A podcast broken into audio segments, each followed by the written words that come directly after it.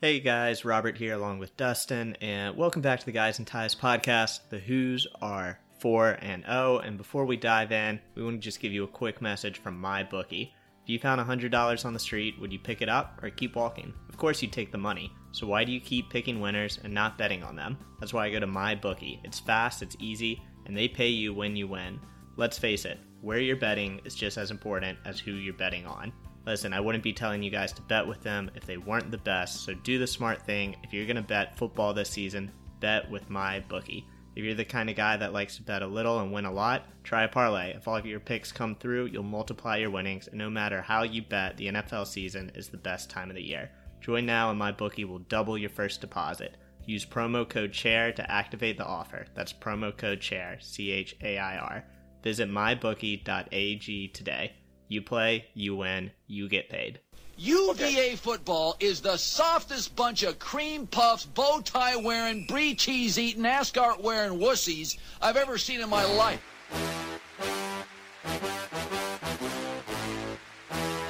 I'm gonna punch people from UVA right in the neck. They wear suits to games. That's absurd.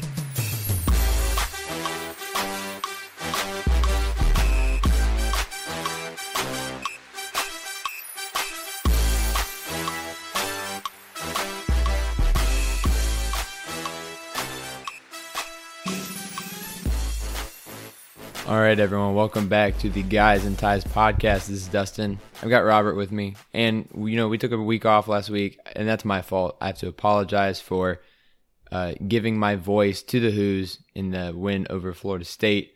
And unfortunately, we weren't able to schedule another time to record. So we aren't going to talk about Florida State that much. We're going to mention them a little bit just, you know, in retrospect. But no reactions, no tears of joy for Florida State, that win, which was incredible.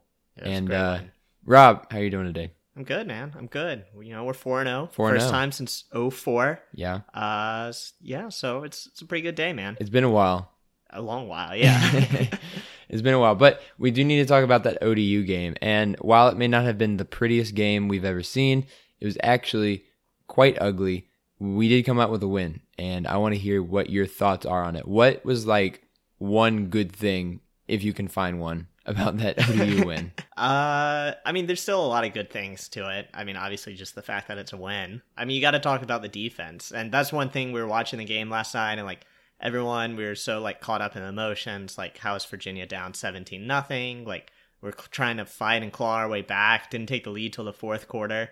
So, like, in my head, like, I was just so relieved that we won that in the moment I didn't realize how good, especially in the second half, how good of a defensive performance it was. Mm-hmm. That they held him to only 46 second half yards. Yeah. And all the articles this morning, recording this on a Sunday, were about the defense. I was like, oh, yeah. Like, I was just so caught up. I didn't even really notice that was such a big part of the game. We're emotional fans. And yeah, that the first thing I think, you know, that came to my mind was that UMBC loss in basketball a couple of years ago, where we just didn't seem to be able to hit anything. And, you know, the basketball team, you know, kept trying to come back. Their hearts, it didn't seem like they were totally invested in the game. And that's how it kind of felt with this one as well. And so it was kind of weird, you know, coming off that Florida State game where they were so emotionally charged and, you know, the fans were in it.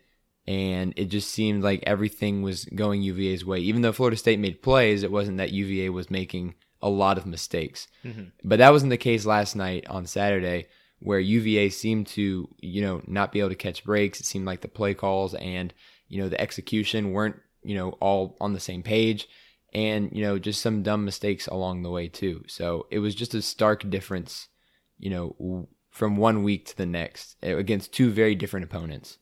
Yeah. And there's no way these guys, like, didn't, like, just look over this game. Like, right. It's had to happen, and, like, I looked over it. I mean, like, it's smushed in between Florida State and Notre Dame. It's probably the two biggest games on the schedule this year, besides the Tech game at the very end. Like, I was so, like, ready to go in the morning, like, before the game. Like, I tweeted out, like, I just really want to see R.J. Harvey and at quarterback.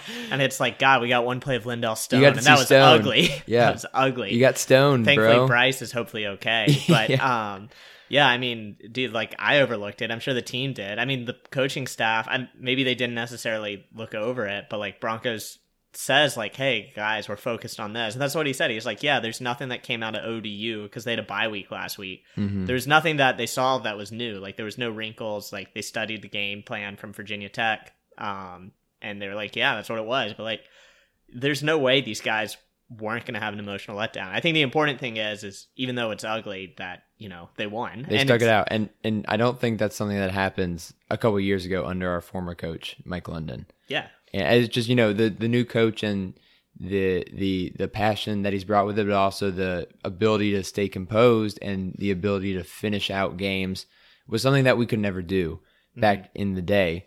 And for like 7 years and now we're able to do that, which is, you know, a huge surprise, not a surprise, but it's like wonderful as a fan to be able to know that your team is going to finish games really strong. And I mean, what we were talking about is that, you know, we're down in every FBS opponent game we've had versus Pitt, versus FSU, all three games and versus we're down ODU. At halftime.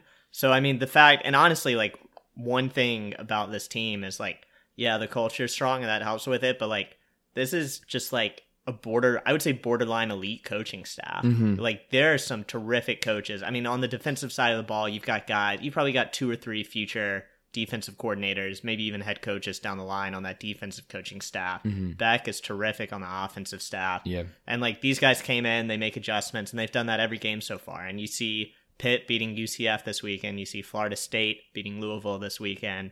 You know, it's impressive what these guys have been able to do against teams that I think are going to end up looking better at the end of the season. I think both the Pitt and Florida State win are going to look better, you know, 2 months from now than maybe they did initially. I'm really glad that we got Pitt and Florida State early in the season. Yeah, and just so that, you know, because Florida State especially is such an emotional roller coaster of a team this year, and Pitt, you know, they're doing their new offense, and so they haven't probably picked up all the wrinkles yet, but clearly some talent on those Pitt and Florida State teams, and they showed that against us, and they also showed in their games this weekend. And, you know, Pitt taking down UCF, which is a, you know, one of those group of 5 schools who, you know, has been in the playoff consideration for the last couple of years. So it's really, really interesting to see where those teams will go, and also just kind of what the other teams in the ACC are going to do this week or in the next coming weeks until we play them.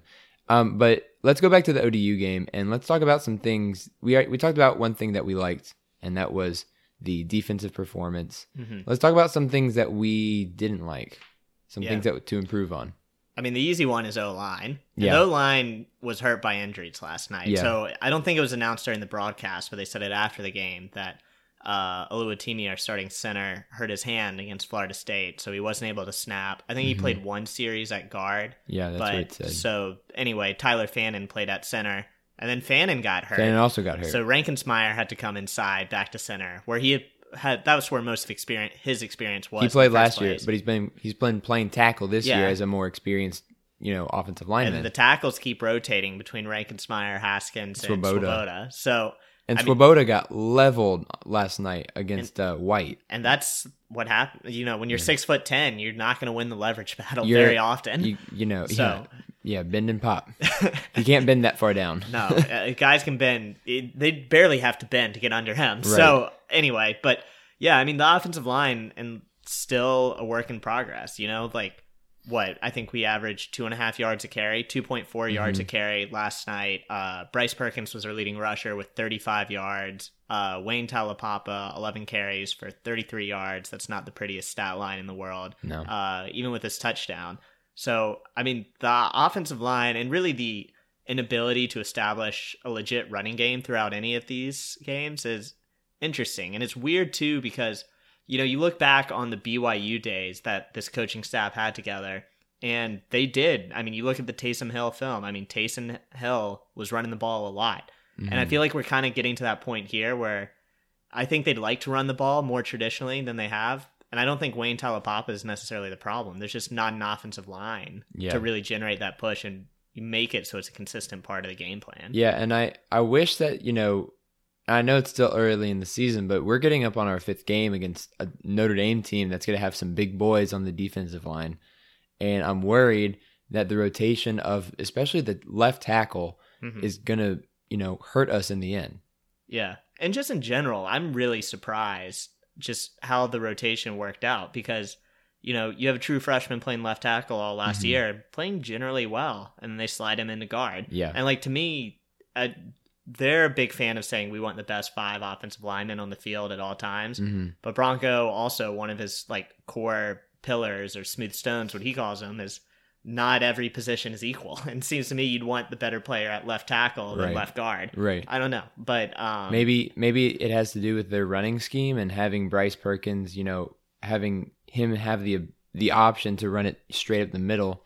If you don't have a good guard, he's going to get pushed out to the side. So yeah, I mean, it's I don't know, interesting. I mean, the whole offensive line, I think in general, you know, we ranked it as our fifth strongest position, which was still low. It's still at the low end. It was still the third lowest. Yeah, but I think I feel safe saying that's probably our weakest position. I would put it as last right now. Like if we had to redo it today, I would put that as last and put wide receivers way ahead of them.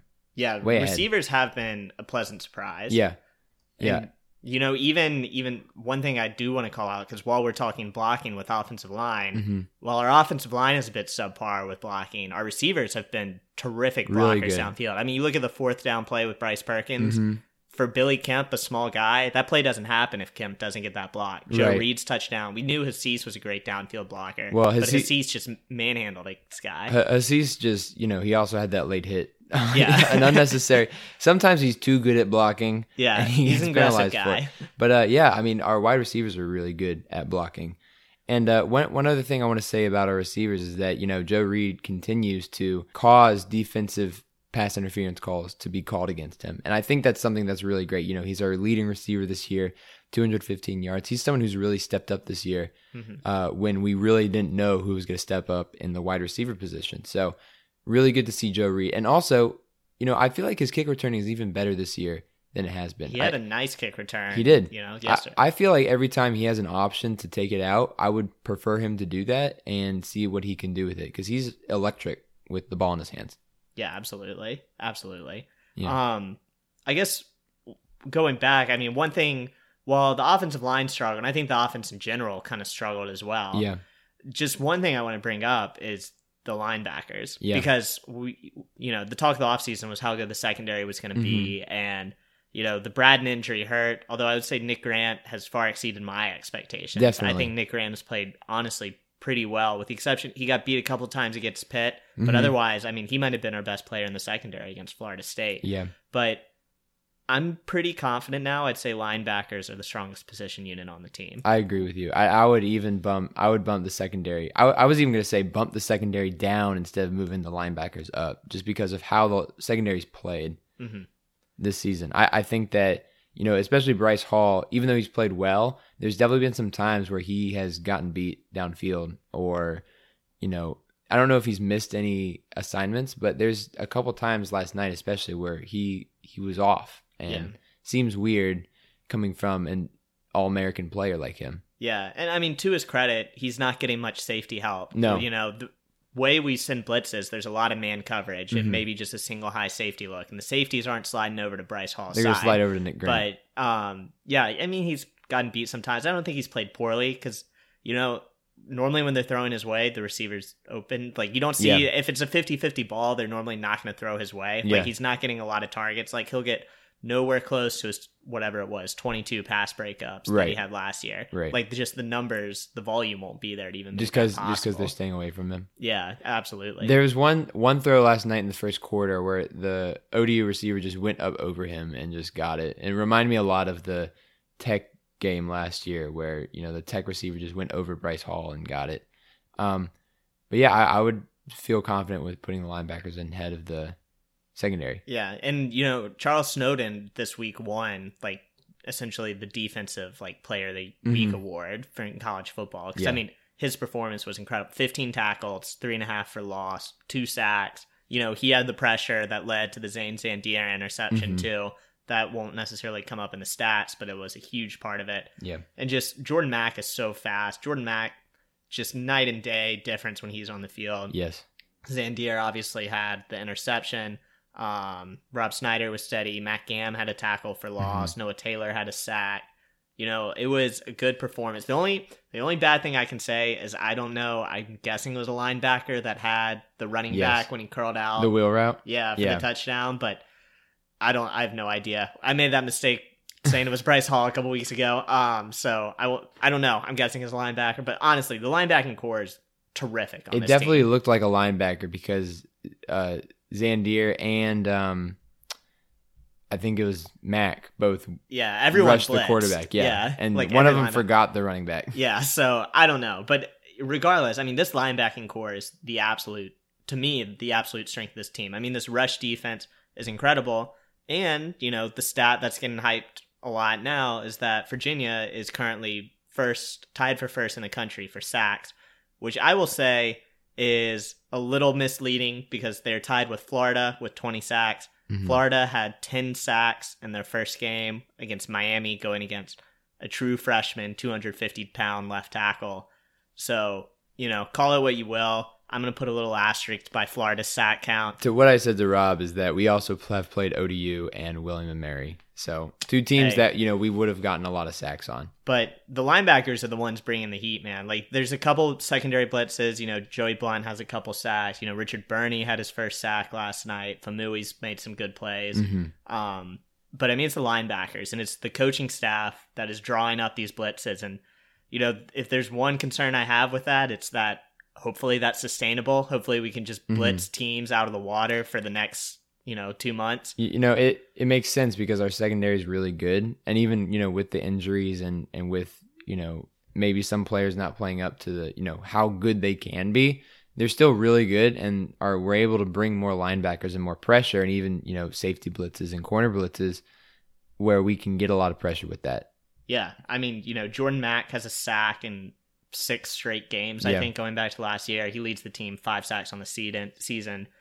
Snowden, Noah Taylor both have 3. Zandier and Joey Blunt both have 2.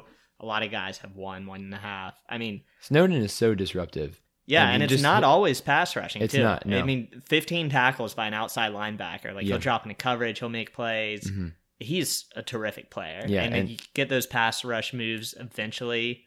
He's gonna be a high. I'm excited to see where his career takes him.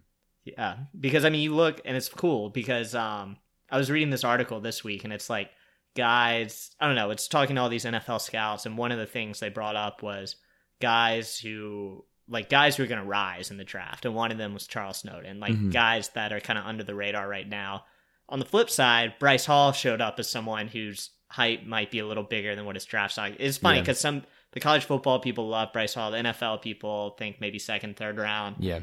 Who's to say? But I mean, there's NFL players. There's a lot of NFL players on that defense. Yes. Do you think Snowden leaves after this year? I don't think so. I think he reminds me of Malcolm Brogdon in the sense that like he really values like the school and the education and the opportunities. Also, I think from a playing standpoint, his pass rush needs to get a little bit better. NFL teams are going to draft him to be a pass rusher, and I think he can improve in that area with another year. But I don't know. I mean, there's so many NFL players on this defense, and it's honestly just one of the best defenses in the ACC, no doubt. Yeah, right behind Clemson, I'd say. Yeah, arguably, for sure. Yeah. Now, do you have anything else to say about ODU? No. I feel like it's definitely, it was kind of a trap game coming in, and I feel like the players played down to that level of trap game-ness, and it showed. And there was a lot of mistakes on both sides.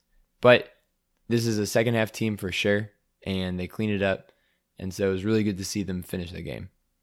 And with that being said, let's move on to next week. Let's look ahead, finally, against Notre Dame. And how do you feel about this game, Rob, considering that Notre Dame has just come off of a really emotional loss at Georgia the week before?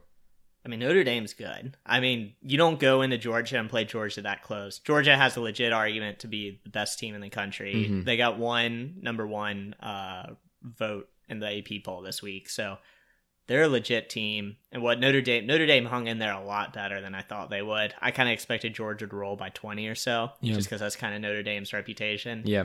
I think Virginia can hang with them. And I think maybe the biggest advantage is that it was a close game. It was a tight game that Notre Dame played against Georgia. you know, maybe they're tired, maybe there's a bit of a letdown factor on their own end after that type of game. Yeah.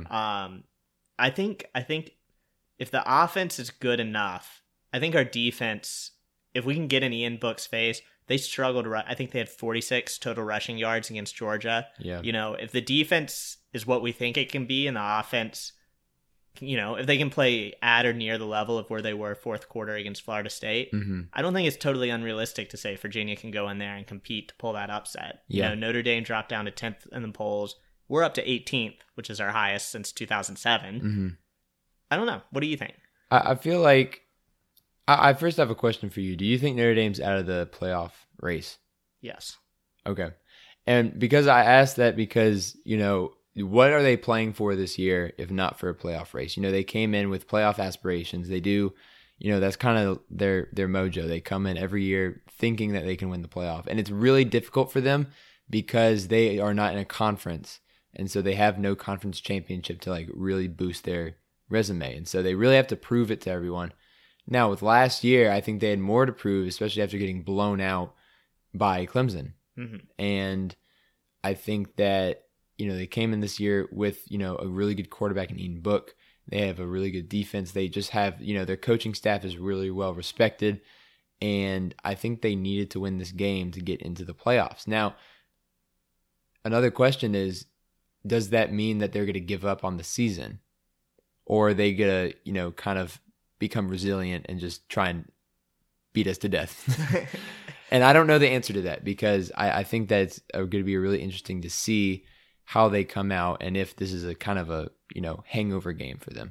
Yeah. I mean, I think it 100% has the ability to be. I mean, as you know, it's crazy thinking we're number 18. That's like, we're 18 in the AP and coaches poll. Like mm-hmm. You look at the teams we're in front of, like we're in front of Michigan, we're in front of A&M, Utah. Like obviously we're not necessarily the pushover we used to be, but we're still not a brand name in football. Mm-hmm. And to have Georgia the week before us, I mean, obviously, dude, at Georgia, like, that's a legit game. And, you know, game day was there. Like, there's so much emotion. I view it more as, like, the emotion from last week. Maybe there's a letdown this week. I don't know if I necessarily view it in the context of the whole season. Is it kind of like, you know, our thing with FSU and then ODU? Exactly. Yeah. Because after us, they've got Bowling Green, but then they've got USC, Michigan right after that, back-to-back weeks. Mm-hmm. So I don't know. I'm really excited for this game, man. I mean, I've been reading all these stats, and another one that is really cool is that Notre Dame, I think, is all-time. I don't think any ranked ACC team has ever won in South Bend. No. So I don't know. There's like all these stats, and like just playing. Like I'm so excited to like play in Notre Dame in their stadium. Like I don't know what uniforms we're gonna wear. Like mm-hmm. I just think it's gonna be so cool. Like turn on the TV and be like, oh, like yeah, that's us. We're in Notre Dame Stadium. Yeah, like, and we're on NBC too. Yeah, which is great. It's gonna be just like big time. I mean, that is big time college football, man. Yeah. You know, top 20 matchup at a national venue against a traditional powerhouse. I mean, I'm fired up for this game, and the players should be too. I think. Oh yeah, they will be. I think it's, you know, especially coming off this week. I think Bronco's really good about, you know, most of the time getting his players ready for the game, and I think he's gonna let them know what they need to do. And I mean, I'm expecting offensively. I mean, they're just gonna put the game in Bryce Perkins' hand. You know, we have mm-hmm. not run the ball very successfully this season, and you know. I just don't think that's going to be a big part of the game plan. You know, I think it's going to be a heavy pass offense. Like, yeah. I think that's what it's going to be. And defensively, if I'm guessing, it's probably going to be similar to what we've seen each of the past few weeks. It's going to be, you know, not conservative, but, you know, bringing four guys, like, you know, as far as pass rush mm-hmm. goes. And then we'll kind of hit the second half and the blitzes will start to come out. Yeah. But I don't know. I mean, I'm hoping these guys are ready for it, man. Like, I know Bronco, I think he's 0-3 against Notre Dame when he was mm-hmm. at BYU. But, I mean, these guys kind of know the drill. I don't think there's any players left that played against Notre Dame on our team. There's a couple guys that redshirted, but for the 2015 matchup. I don't know, man. I'm just fired up. Like, it's going to be great. What does UVA have to do in order to win this game?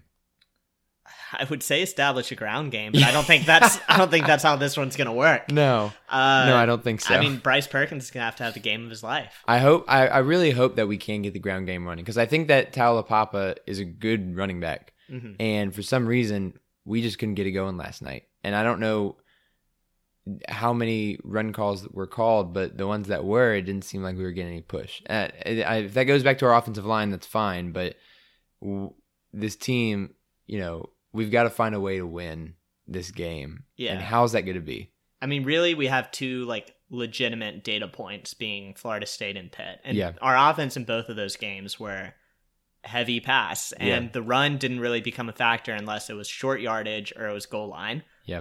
If it's not 3rd and 2, you know, I don't think we're running the ball. And I think that's just how this offense is going to be this year, just given the early indications. Yeah. I don't think there's going to be a heavy emphasis on establishing the ground game. I think they're going to put the ball in Bryce's hand.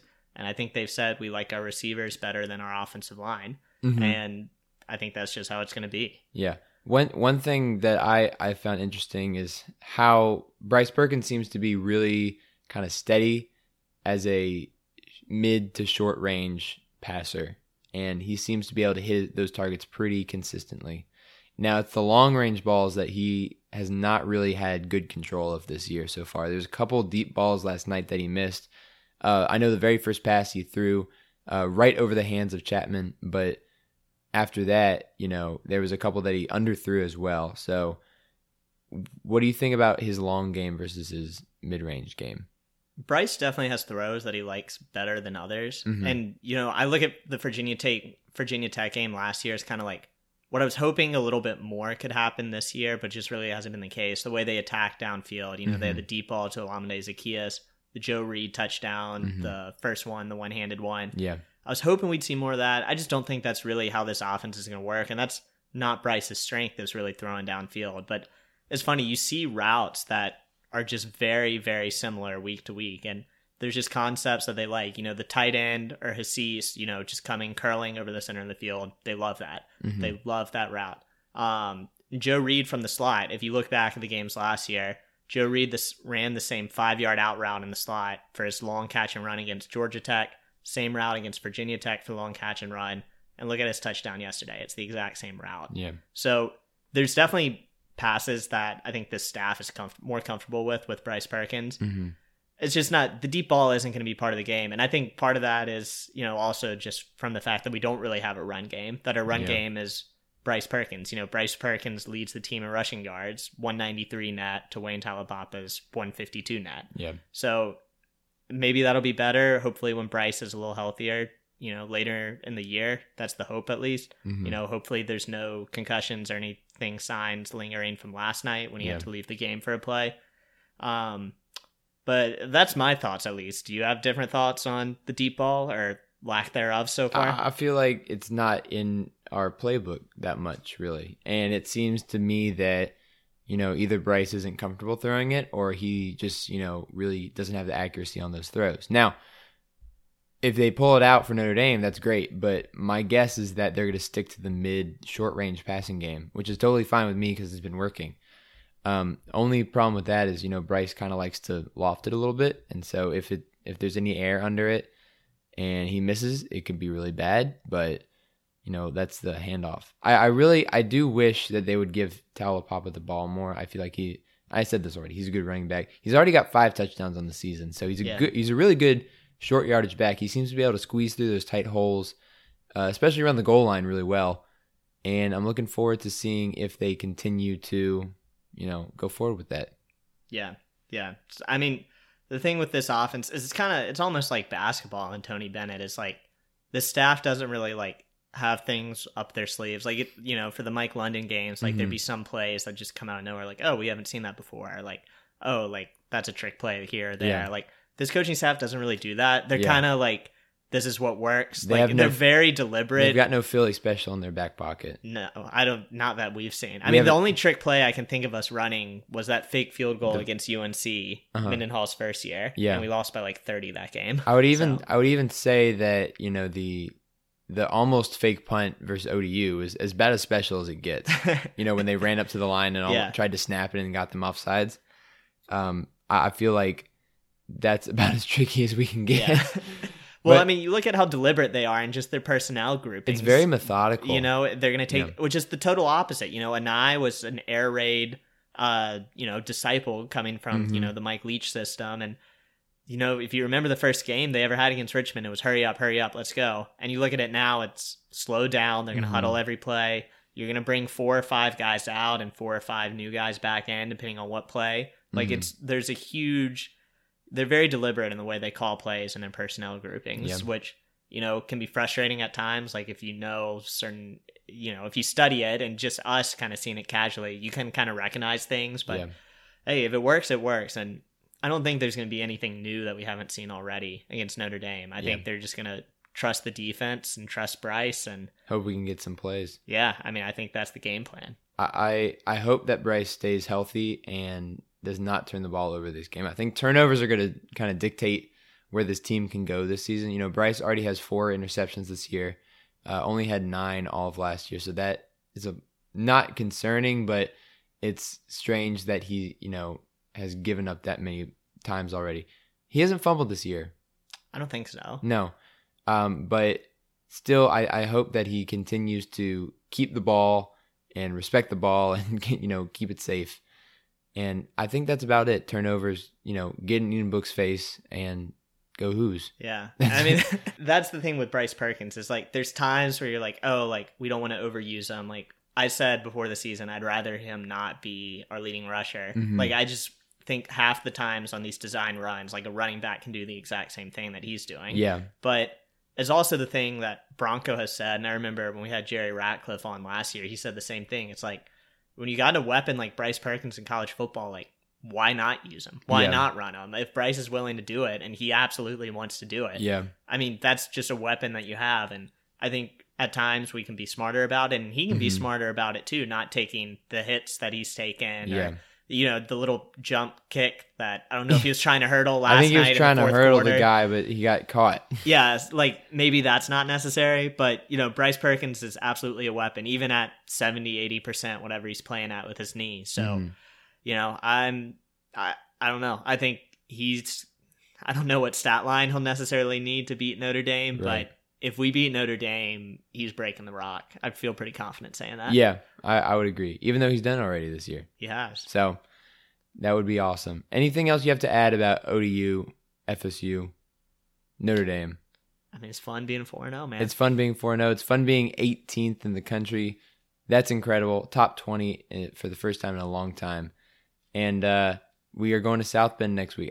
Not we, but like the Who's are going to South Bend. I wish we were going to South Bend. Yeah, if you're going to South Bend, let us know how it is, because I've always wanted to go. It seems like an incredible place, and hope to go there one day when the Who's will play Notre Dame like in, 10 years or something? I have no idea. Yeah, I guess. I don't know. It's been a while. Anyway, let's have some shout-outs real quick. Rob, any shout-outs? Let's give it to Richard Burney. I'm pretty sure it was Richard Burney's first sack last night. Yeah. Which is kind of cool. Mm-hmm. You know, obviously he played tight end and, you know, was put in the bowl game against Navy as a defensive end. And that did not work out as great. And then he played last year and had some good moments, but, you know, didn't play the full season. And we still don't really know why. And obviously respect his privacy if he wants it, but you know, to have him come out and get a sack last night, I mean, just part of this rotation. And it hasn't been the rotation.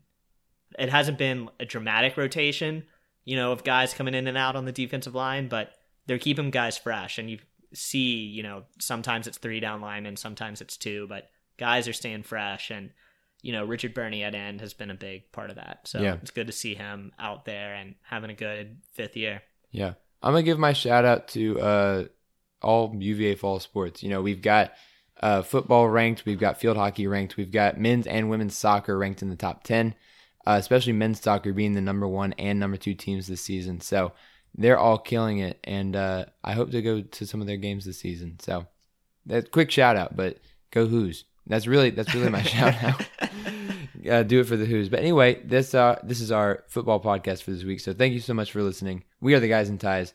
Make sure to follow us on iTunes at Guys and Ties Pod. Make sure to follow us on Twitter if you like our content at Guys and Ties Pod. Go check out Armchair All Americans. They've got a lot of really cool stuff regarding NFL, Major League Baseball, UFC, you name it. So Go check them out. They've got a lot of great podcasts over there. And we will see y'all soon. Go Hoos. Go Hoos.